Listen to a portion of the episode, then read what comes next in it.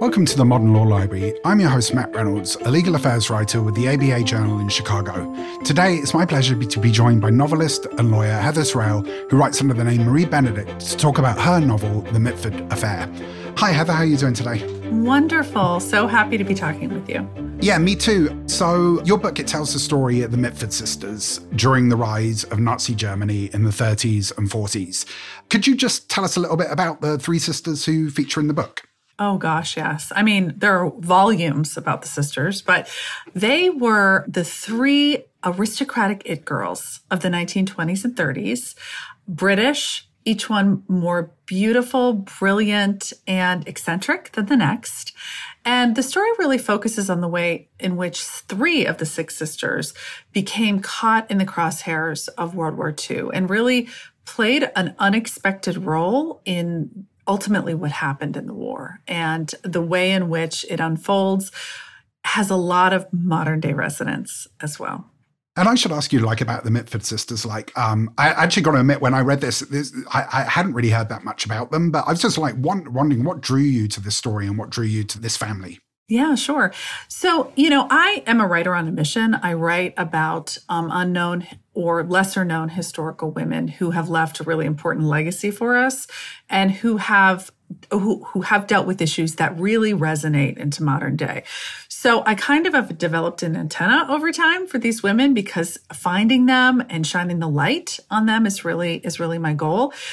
So I find them everywhere. I find them in research I'm doing, newspaper articles, conversations with friends.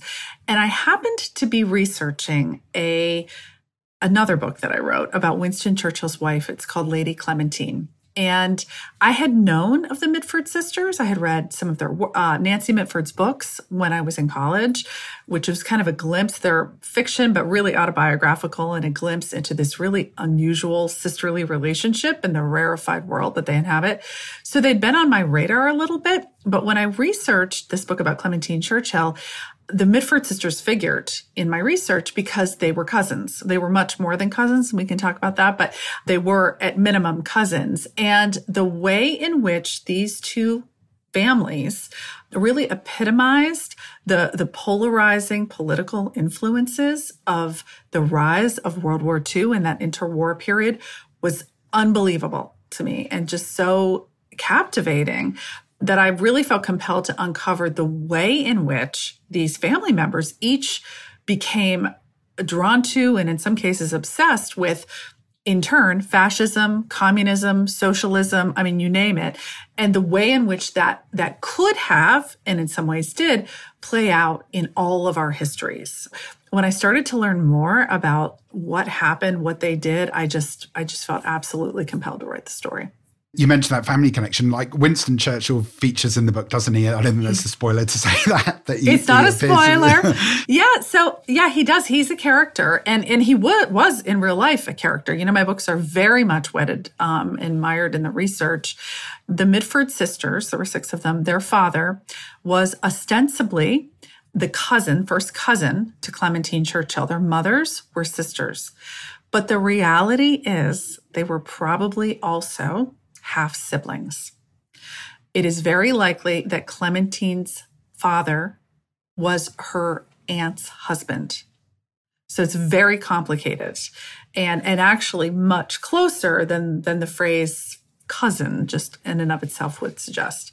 And I should ask you, like writing about these larger than life historical figures like Hitler and Winston Churchill. I mean, obviously they've been immortalized in books, on TV, in films is that kind of daunting having to um, explore the, these characters we've seen so many times in fiction before and in, in nonfiction as well?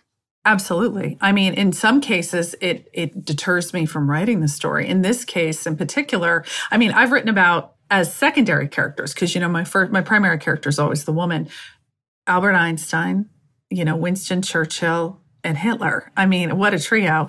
But yeah, I mean, in this case in particular, I almost, it took me a long time to kind of muster up the courage to write the story because two of the sisters become uh, become part of Hitler's inner circle. They become Both Unity and Unity um, and Diana. I yeah. mean, they're absolutely enmeshed with him. And so I had to look at the most reprehensible character in history through the positive lens of these two characters in order to understand how they became so enraptured by him and his movement. And that was very, very challenging. The only way I could do it, and even then it still turned my stomach, was to rely on their letters recounting those those relationships. So yeah, it's very daunting. I wanted to ask you about the structure and and how you kind of fell up upon the structure because you, you kind of give the three sisters kind of almost equal screen time, don't you, or or, or time in the novel. How, how, did you fall upon that? And were there any iterations of the book where you didn't take that approach, or was that kind of an approach you wanted to take from the, the beginning? Well, gosh, that's a great question because there are six sisters, and each sister is story is equally mind boggling. and so, and I just touch on, but could have developed an entire separate storyline about the sister who became a communist, Decca, who I do, I do hint at and do talk about, but I could have gotten into much more detail. You know, because I went into the story as I do with most of my books with a particular mission, you know, uncovering a legacy and exploring an issue that is one that is kind of inhabiting my own thoughts and um, is very modern in feel. And for me, it was the way in which our world has become so polarizing politically. And I, be, I was very interested in the way in which people develop these very disparate views, particularly within families. And nowhere is that more prevalent than in the Mitfords. You know, you've got socialists, Nazis, communists, you know, sort of people who are just following the monarchy. You've got it all. And in this family dynamic kind of allowed me to to explore that and this structure focusing on the two sisters who really became instrumental and and could have taken you know really rolled nazism out in great britain should uh, the nazis been successful in their in their air campaigns was a way to really do that. And using Nancy as the one who had to struggle in how far she would go with between her loyalty to her country and her loyalty to her sisters that also felt really modern to me as well you know without taking sides in any political way it was a way to explore how we evolve at these viewpoints and what we do when we're faced with them and is and asking ourselves whether there's a line that we, you know, just is not crossable for us. And so their their particular situation really lent itself to that exploration, which I'd been really thinking about a lot myself.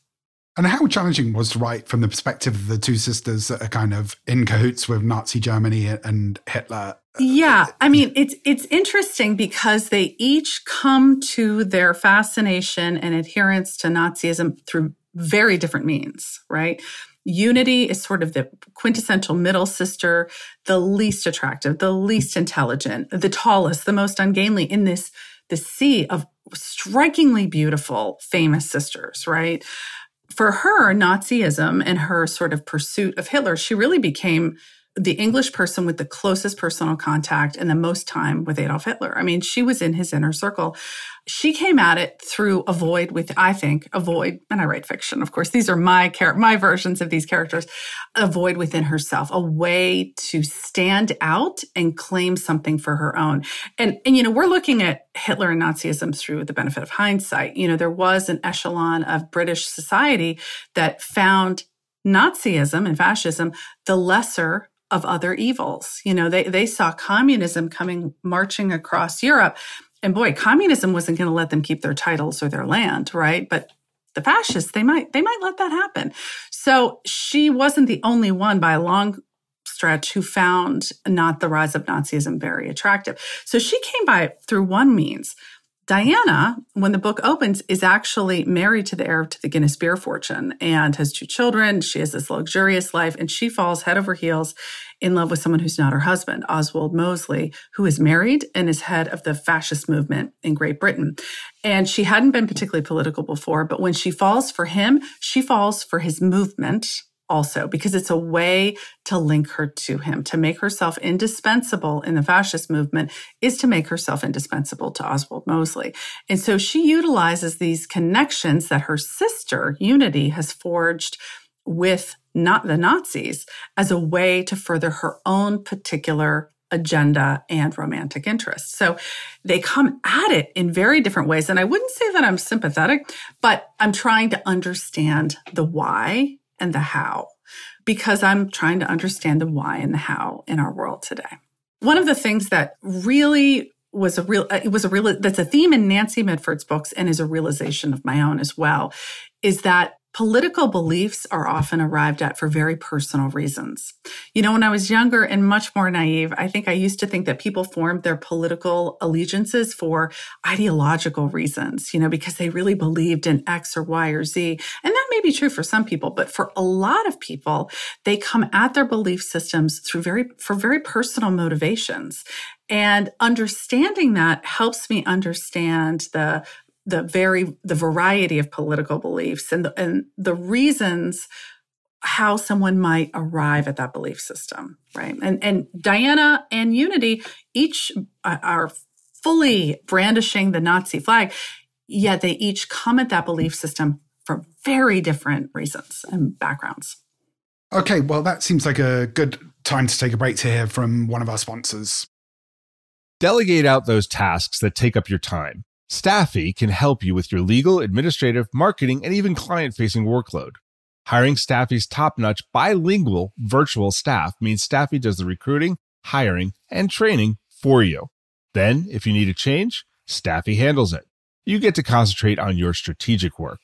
Schedule a free consultation at staffy.cc. That's S T A F I dot cc and get $500 off with code HAPPY24 filing court documents, serving legal papers, collecting electronic signatures, all critical parts of the litigation process, yet ones that are time consuming and error prone. But what if you could do more straight from your case or document management software? InfoTrack automates data entry, document selection, tracking, and information syncing across all these core tasks and more by integrating with your core systems like Clio, Smokeball, Leap, MyCase, and others. Spend more time on substantive legal work and less time on busy work. Learn how simple it can be at infotrack.com/simple. So I'm here with novelist um, Heather Terrell. Um, Heather, I just wanted to ask you a little bit about the surprises in the research. What was it? Did you uncover things that surprised you as you were researching the, these sisters and, and this family? Many things. I mean, there were many shocking things that I uncovered that I, I really didn't even feel comfortable including in the book. I mean, the behavior that Unity in particular, but also Diana engaged in to further their connection with Hitler and to be part of that circle was shocking sometimes. What were some of the things you uncovered? Well, the, some of the things that I didn't include are some of the the more scandalous. I don't even want to use the word, but the more scandalous behavior that you can find in some other sort of nonfiction depictions of of that time, particularly on Unity's part. But what I found personally shocking and surprising was the way in which they single handedly and single mindedly went after Adolf Hitler. And the way in which, you know, for just for example, Unity would found out where he was at any given time and she put herself in his path day after day after day month after month. She, she knew where he had lunch when he was in munich. She was there every single day. And that today if that happened with a political figure, that person would be, you know, ousted, right? There would be no, that they would be considered a stalker and that wouldn't happen. But in fact, that is how she became part of his inner circle. And that shocked me. The access, the, the persistence, the, both of them had an unshakable belief in the force of their own will.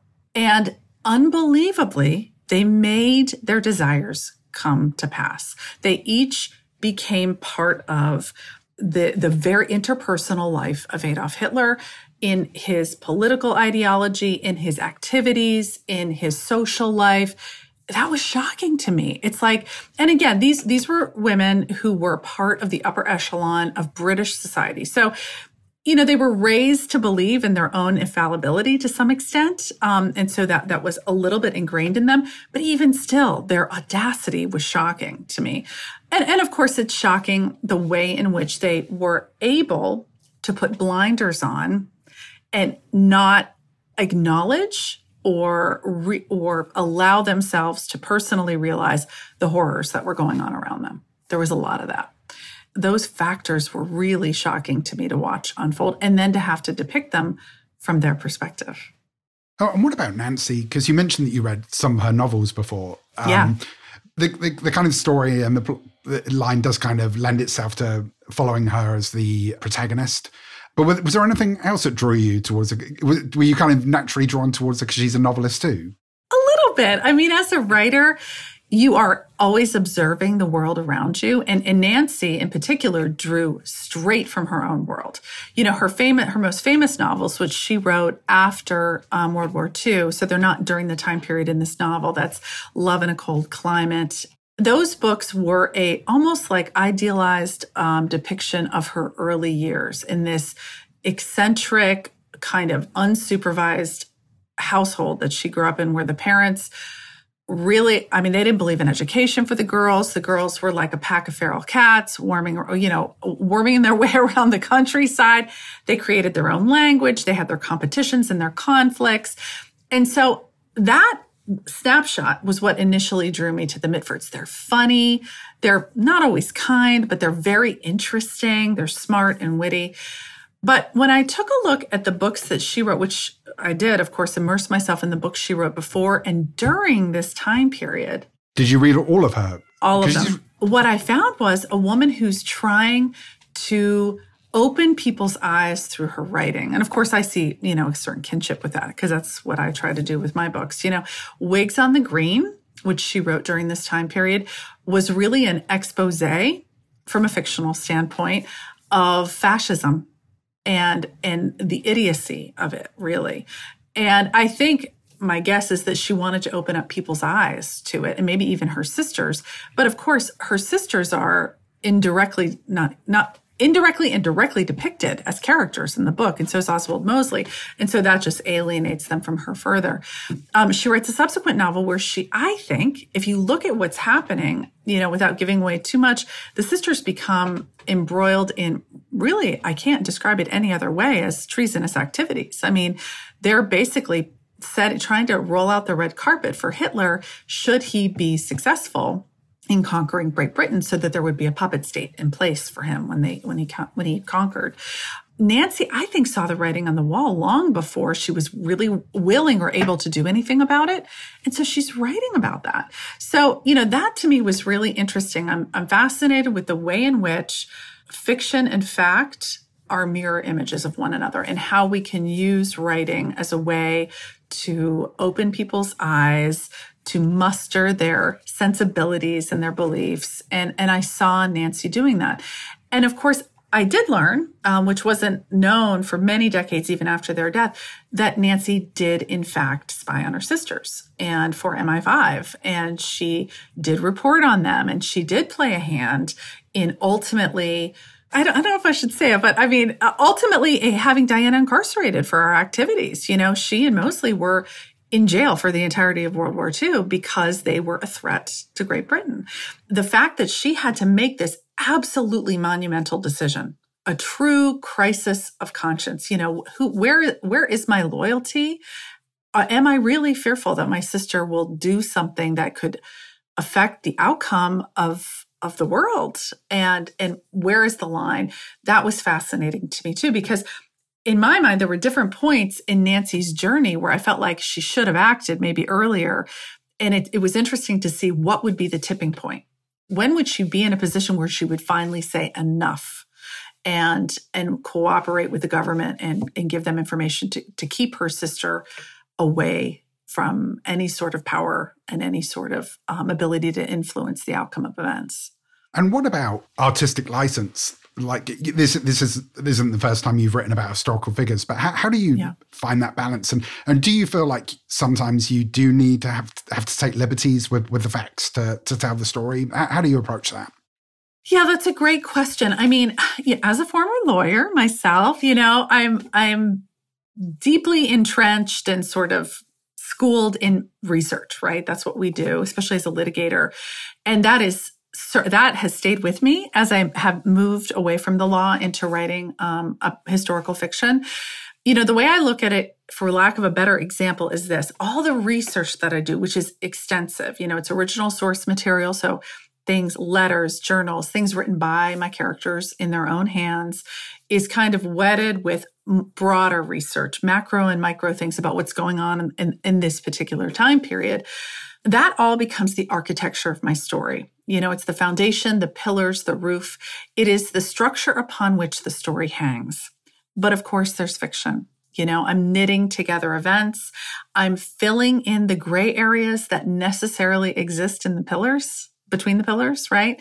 And hopefully stitching together a story that is, yes, fiction, but yes, anchored in the research. And when I'm filling in the blanks or connecting the dots, it's not willy nilly. It's really wedded in those decade plus of logical extrapolation that is really the cornerstone of being a lawyer, right?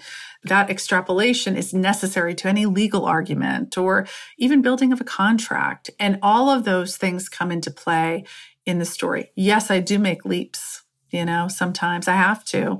Sometimes we don't know what happened, and I'm filling in the blank with what seems the most logical step for the character for the time period.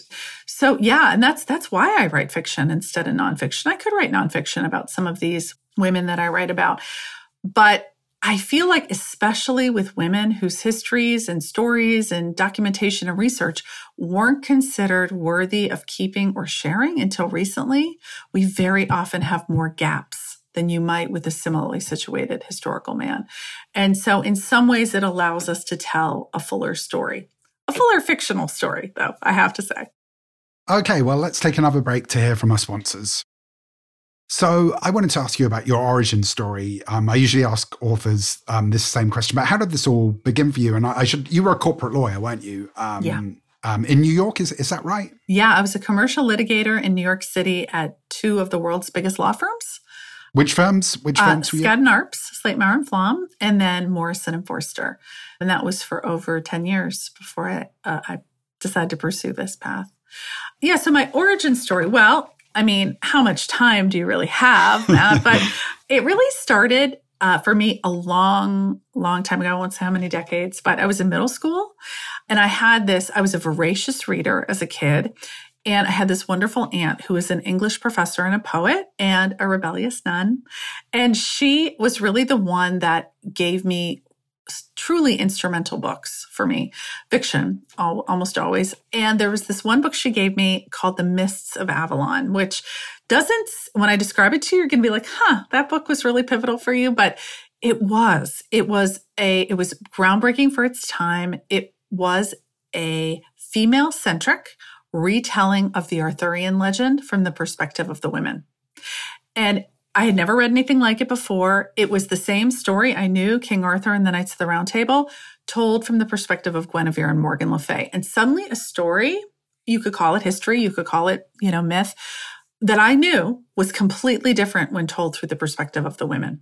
And it opened my eyes to all these different voices, especially women's voices lurking in the past, hidden in the past. And initially, it started me on the path of becoming a history major. That's what I did in college. I thought maybe I'd become a professor, an archaeologist.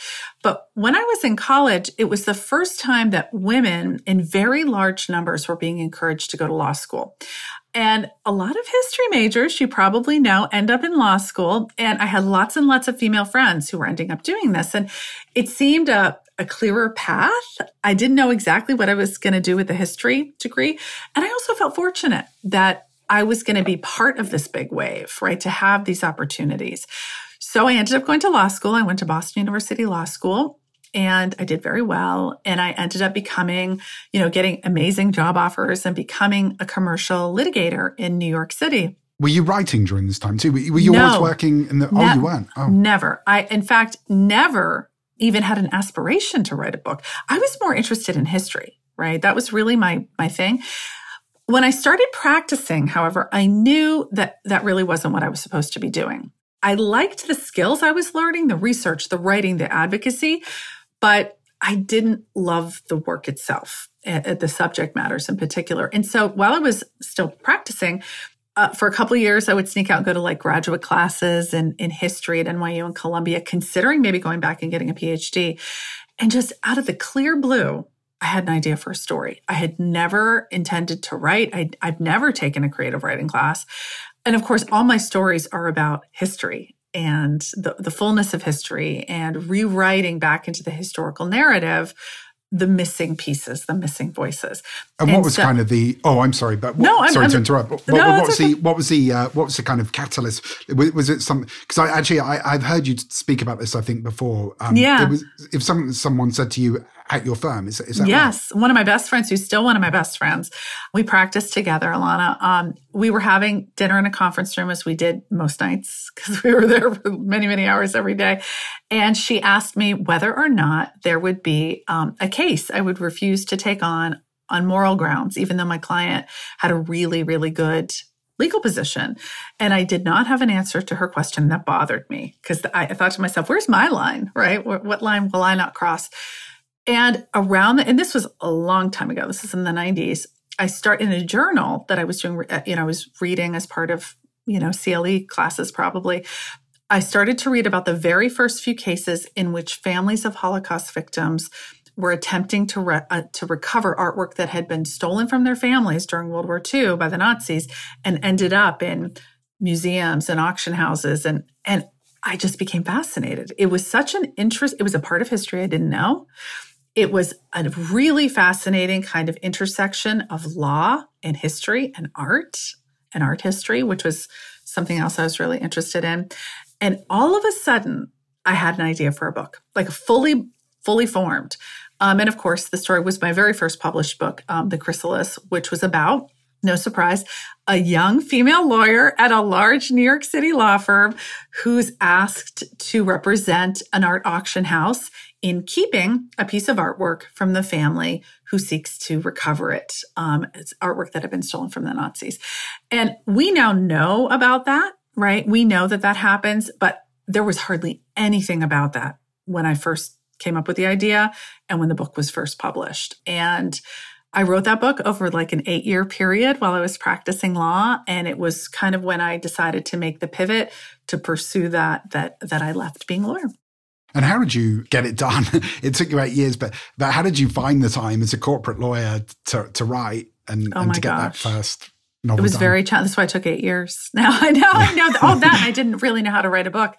You know, as a commercial litigator, I would I mean, I worked insane hours, but sometimes you would work like around the clock for weeks and then you'd be waiting for a response so you could reply right to a brief or whatever. And you'd be kind of in this holding pattern that they wouldn't want you to take on another case because they knew as soon as that brief came in you would be flat out for another month. So i would have these little pockets a couple days here and there. I, I would have a shorter work day so i could work at home in the evening. So that's why it took so long. You know, maybe over a vacation, I might do some writing. I wrote it in drips and drabs during not so copious free time over a multi year period. And when I was finally finished with it, I wouldn't say finished, as good as I could make it, given my capabilities at that time, I entered a program at NYU for people with completed manuscripts. And I worked with a professor one on one for six to eight months. I, that's my best recollection. What was the program? I can't even remember. It was at NYU. This was a long, long time ago. And it was at that point that I thought, this is as good as I can make this book. And I was just fortunate that I connected with a literary agent who who agreed that it had potential. And after that book, did you then get? Did you kind of um, give up your job in corporate law and, and just said, "I'm doing this full time now"? I'm- yeah, I mean, once I got a contract, right, right. yeah. Um, but I've been fortunate. ever since I got my first contract for the Chrysalis, I've published a book every 12 to 18 months for the past like 15, 17 years. Have you? Do you ever think about going back into law? Never, never, ever. I love what I do. It's you know, I wouldn't say that I ever regret my time as a lawyer. I don't.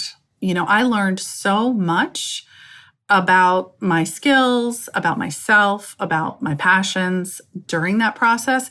And I learned every, the skills that I developed as a commercial litigator, I use every single day as doing what I do. You know, the way I describe it is this, you know, I previously I would research craft br- briefs or arguments on behalf of a client, right? And I do the same thing now. I research, it's history, historical research instead of legal research.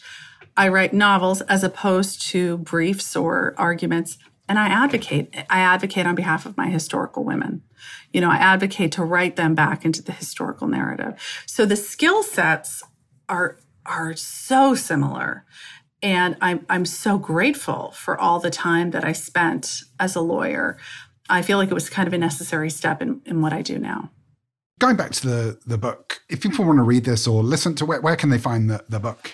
Oh, literally anywhere, anyhow. You know, it's ebook, hard copy, audio. It's at literally every bookstore, every Audible platform, Amazon. Because it's Barnes an Audible exclusive, isn't it? It's an Audible exclusive. It is. You can get it other places though, but right, um, right.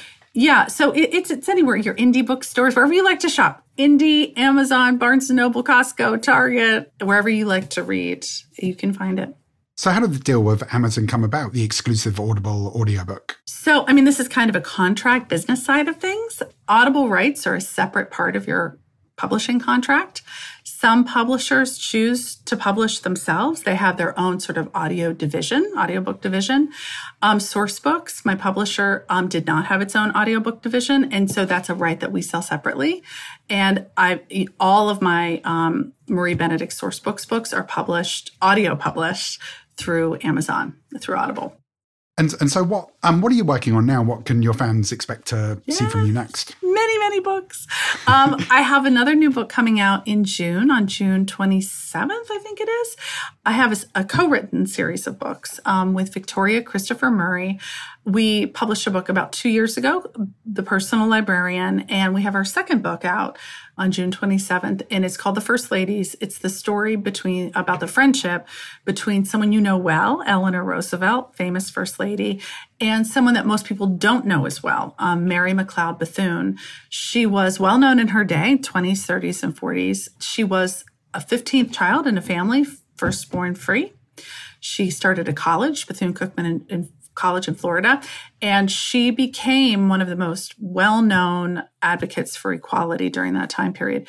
She and Eleanor became like BFFs in a time period of segregation when Black and white people were not supposed to be friends. And they worked behind the scenes to advance the civil rights movement in ways that, I mean, blow your mind. I mean, these two women, they accomplished so much and really, in their own way, formed the foundation for the civil rights movement. It was also really important to Victoria and I, you know, who wrote a book about race, a black and a white woman, during a period of unrest in our country. This book, in some ways, is autobiographical about our own friendship and the way in which, I mean, she's like a sister to me. We're extremely close. We have gotten to that place through difficult, frank conversations, the kind that we sort of imagine Eleanor and Mary have had. And so it was it was a really personal book on that level as well. Well, congratulations on the Mitford affair. Thank it was a pleasure so talking to you today. Thank you so much for having me. I really appreciate it. I'm Matt Reynolds, a legal affairs writer with the ABA Journal in Chicago. Thanks for listening to today's show. If you enjoyed it, please rate us on your favorite podcasting app.